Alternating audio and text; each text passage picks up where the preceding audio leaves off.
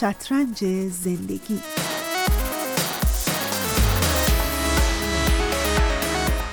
این برنامه آنچه گذشت.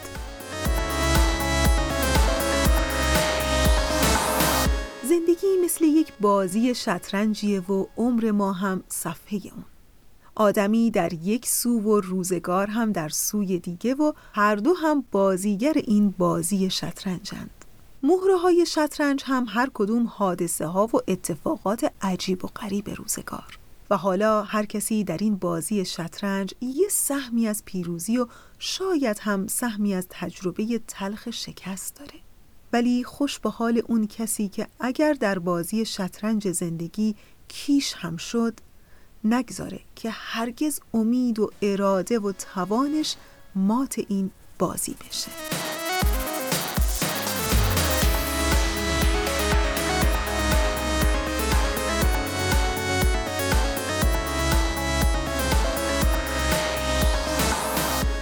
مجموعه برنامه شطرنج زندگی در یازده قسمت گذشته با مروری بر حیطه های مختلف روانشناسی از بازی ما در زندگی گفت و اینکه چطور و چگونه در بازی شطرنج زندگی مات حوادث روزگار رو تجربه های تلخ و ناخوشایند زندگی نشیم.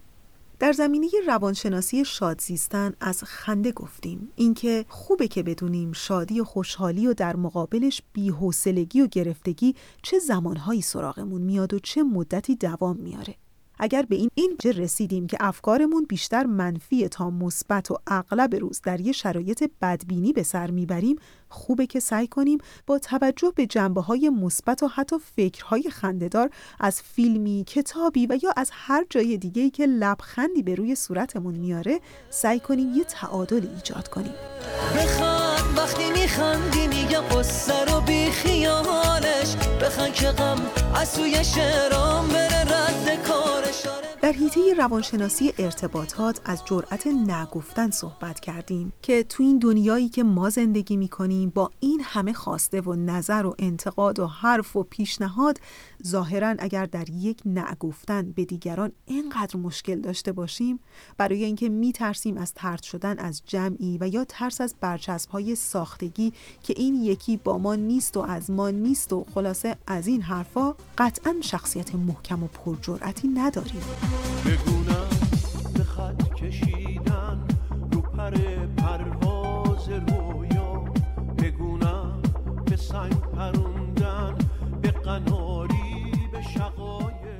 در زمینه روانشناسی زنان از زبان زنان گفتیم که چطور میشه که زبان زنان اغلب زبان سلطه پذیری است. اینکه یکی از مشخصه های فرهنگ زبانی زنان که به شدت اونها رو در موضعی از ضعف قرار میده و باعث میشه تا دیگران بهشون مسلط بشن اینه که زبان زنان یک زبان محتاطانه است. هر جمله‌ای که بیان می‌کنن فوری حالت عقب نشینی سریع از خودشون نشون میدن. یعنی همین که شروع به نظر دادن می‌کنن ولی فوری با یه عبارت شاید حالا ببینم ممکنه یه حالت عقبگرد به حرفای خودشون میدن. و همین حالت عقبگردی باعث میشه که یک نوع بیاطمینانی در حرفاشون حس بشه و در نهایت به طرف مقابل این امکان رو میده که به راحتی نظر خودش رو به اونها تحمیل کنه و یا حتی نقش معلم به خودش بگیره. سالیانی سنانه وطنم سوخته چشم لحظه در حیطه روانشناسی سوگ از نهیب تلخ مرگ گفتیم که گرچه از دست دادن کسی که دوستش داریم می‌تونه تنش زاترین اتفاق زندگی باشه ولی فرد سوگوار هم بعد از گذران مراحل مختلفی که پشت سر می‌گذاره در نهایت حس می‌کنه که در گرداب غم و اندوه ماندن هم نمی‌تونه چندان به درازا بکشه. فرد سوگوار با طلوع و غروب هر خورشیدی به تدریج به این باور خواهد رسید که تقلا فایده ای نداره جاده زندگی یک طرف است. اون که رفته هرگز بر نمیگرده و در این مرحله است که کم کم فرد سوگوار به پذیرش و قبول واقعیت می‌رسه. هرگز نداشتم این گمان. رفتنت را بی امان. گر تو این در زمینه روانشناسی غلبه بر مشکلات زندگی از عبور از موانع گفتیم. کسی که سالهای زیادی از عمرش رو در اردوگاه های کار اجباری آلمان نازی گذرانده بود و به این نتیجه رسید که باید با مشکلات و تلخی های زندگی جنگید. دکتر فرانکل به این نتیجه رسیده بود که معنا تنها در لذت و شادمانی در زندگی نیست و هر کدوم از ما باید برای پیدا کردن معنا در زندگی خلاق باشیم و نوآوری کنیم حتی در سخت ترین شرایط. یه راهش اینه که برای آیندهمون برنامه داشته باشیم نه حال آینده دور. مثلا برای همین فردا. حتما هدفی داشته باشیم که به خاطر اون فکرمون مشغول باشه. دکتر فرانکل در کتاب دفتر خاطرات خودش از اردوگاه آلمانی ها نوشته که میلیون ها نفر در این اردوگاه جان خودشون رو از دست دادن. اما نکته جالب اینه که دکتر فرانکل اشاره کرده که در میون اون افراد بودن آدم هایی که با وجود اون شرایط سخت زنده موندند و تنها یه رشته مشترک بین اونها بود و اینکه تمام کسانی که زنده موندند کار مهمی داشتند که باید در آینده انجام می‌دادند یعنی دقیقا همون ایجاد انگیزه برای ادامه زندگی. زندگی با بد و خوبش با بد و خوبش. شکل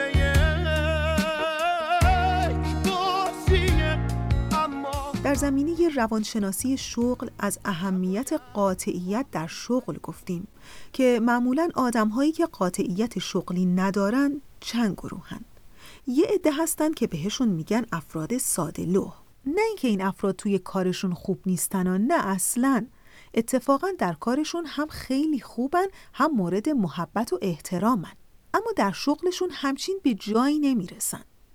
کار این افراد زیاده و اضافه حقوقشون کم. چون یاد نگرفتن که به تقاضاهای غیر منطقی نبگن.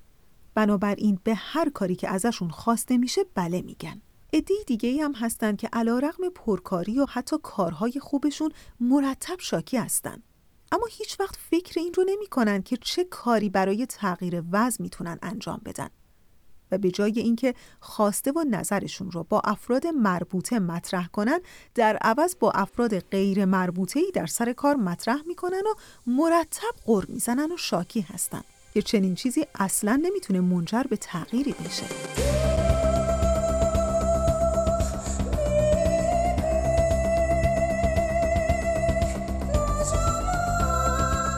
حیطه روانشناسی موسیقی از موسیقی درمانی به عنوان مرهم موسیقی صحبت کردیم که در دنیایی که ما زندگی می کنیم با این همه استرس و ترس و درد و استراب که گاهی اوقات به افسردگی می‌کشه موسیقی می‌تونه درمان آرامش بخشی برای همه آدم ها باشه.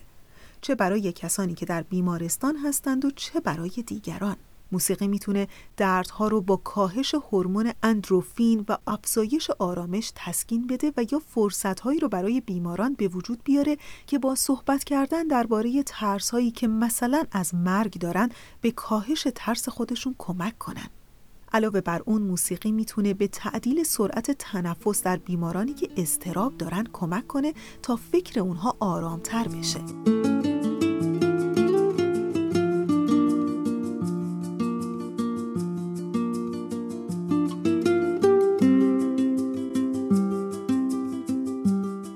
زمینه روانشناسی مثبتگرا از ترس از زندگی گفتیم که یکی از علتهایی که باعث میشه تا اغلب آدمها در زندگی دچار واهمه و ترس بشن اینه که نمی‌خوان بپذیرن که زندگی هم مثل خیلی چیزهای دیگه دقیقا مثل یک سکه. سکه یه رو نمیشه ولی ذهن ما بخشی یا همون روی از این سکه رو میپذیره و روی دیگش رو انکار می‌کنه.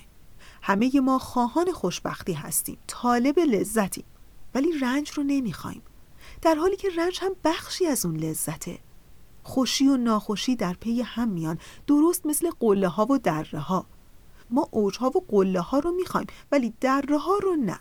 بدون دره ها قله ها چطور می‌تونن وجود داشته باشن؟ اگر قله ها رو دوست داریم دره ها هم باید دوست داشته باشیم. اونها هم بخشی از تقدیرند. زندگی همین امروزه. لحظه ای که تکرار نمیشه. فرصتی که هیچ وقت نداشتی. شاید تنها شانس تو همین امروزه. در زمینه هیته روانشناسی کودک از رفتار با کودک در خانواده گفتیم که چطور هر نوع خشونت و پرخاشگری در محیط خونه با کودک می‌تونه اثرات مخربی بر شخصیت کودک به جا بذاره.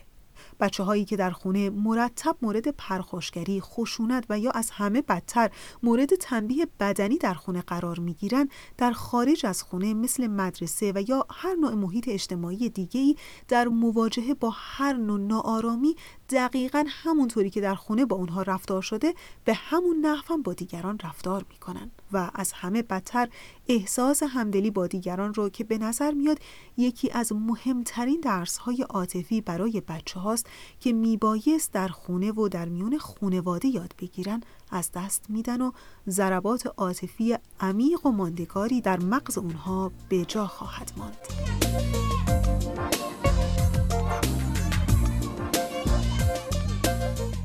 در زمینه روانشناسی خلاقیت گفتیم که ظاهرا دیگه وقتش رسیده شاید هم دیر شده باشه. کسی چه می‌دونه؟ باید یک کاری کرد. آستین هامون رو دیگه وقتشه که بالا بزنیم.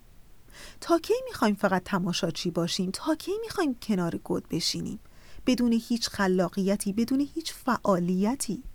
شاید در طول روز هر کدوم از ما یه عالم کارم انجام بدیم یه عالم فعالیت. ولی خداییش چقدر حس می کنیم که داریم زندگی می کنیم نه فقط زنده بودن رو تمرین می کنیم زندگی که به خودی خودش معنایی نداره اگر چیزی رو خلق نکنیم.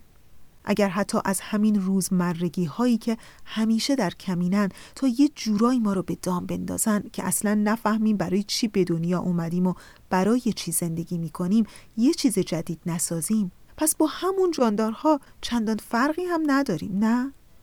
باید توی زندگیمون شرکت فعالانه داشته باشیم. یعنی می‌خوام بگم وارد بازی بشیم. ای آدمک کوکی صبح شد که بیداشید مثل همه عمرت تکراشی و تکراشی. و در نهایت از روانشناسی انتقاد گفتیم. اینکه انتقاد به خودی خودش اصلا کار بدی نیست. ولی ظاهرا این نحوه بیان انتقاد و یا اون لحن و آهنگی که برای بیان نارضایتی خودمون به کار می‌بریم مشکل داره که اون انتقاد رو بی تاثیر می‌کنه که هیچ تازه موجب رنجش و کدورت هم میشه. شاید کمی تدبیر و آگاهی بیشتری لازمه در بیان انتقادهامون بیان نارضایتی ها و مشکلاتمون. از روابط ساده خانوادگی بگیریم تا در محیطهای بزرگتر اجتماعی.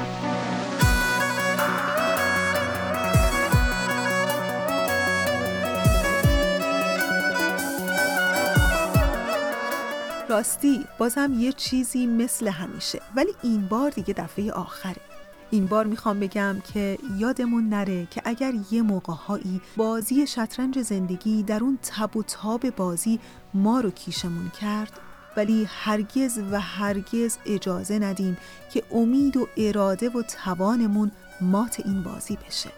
برنده این بازی باشیم نه بازنده اون. همونطور که گابریل گارسیا مارکز گفته بمان برای ساختن نه ساز برای ماندن.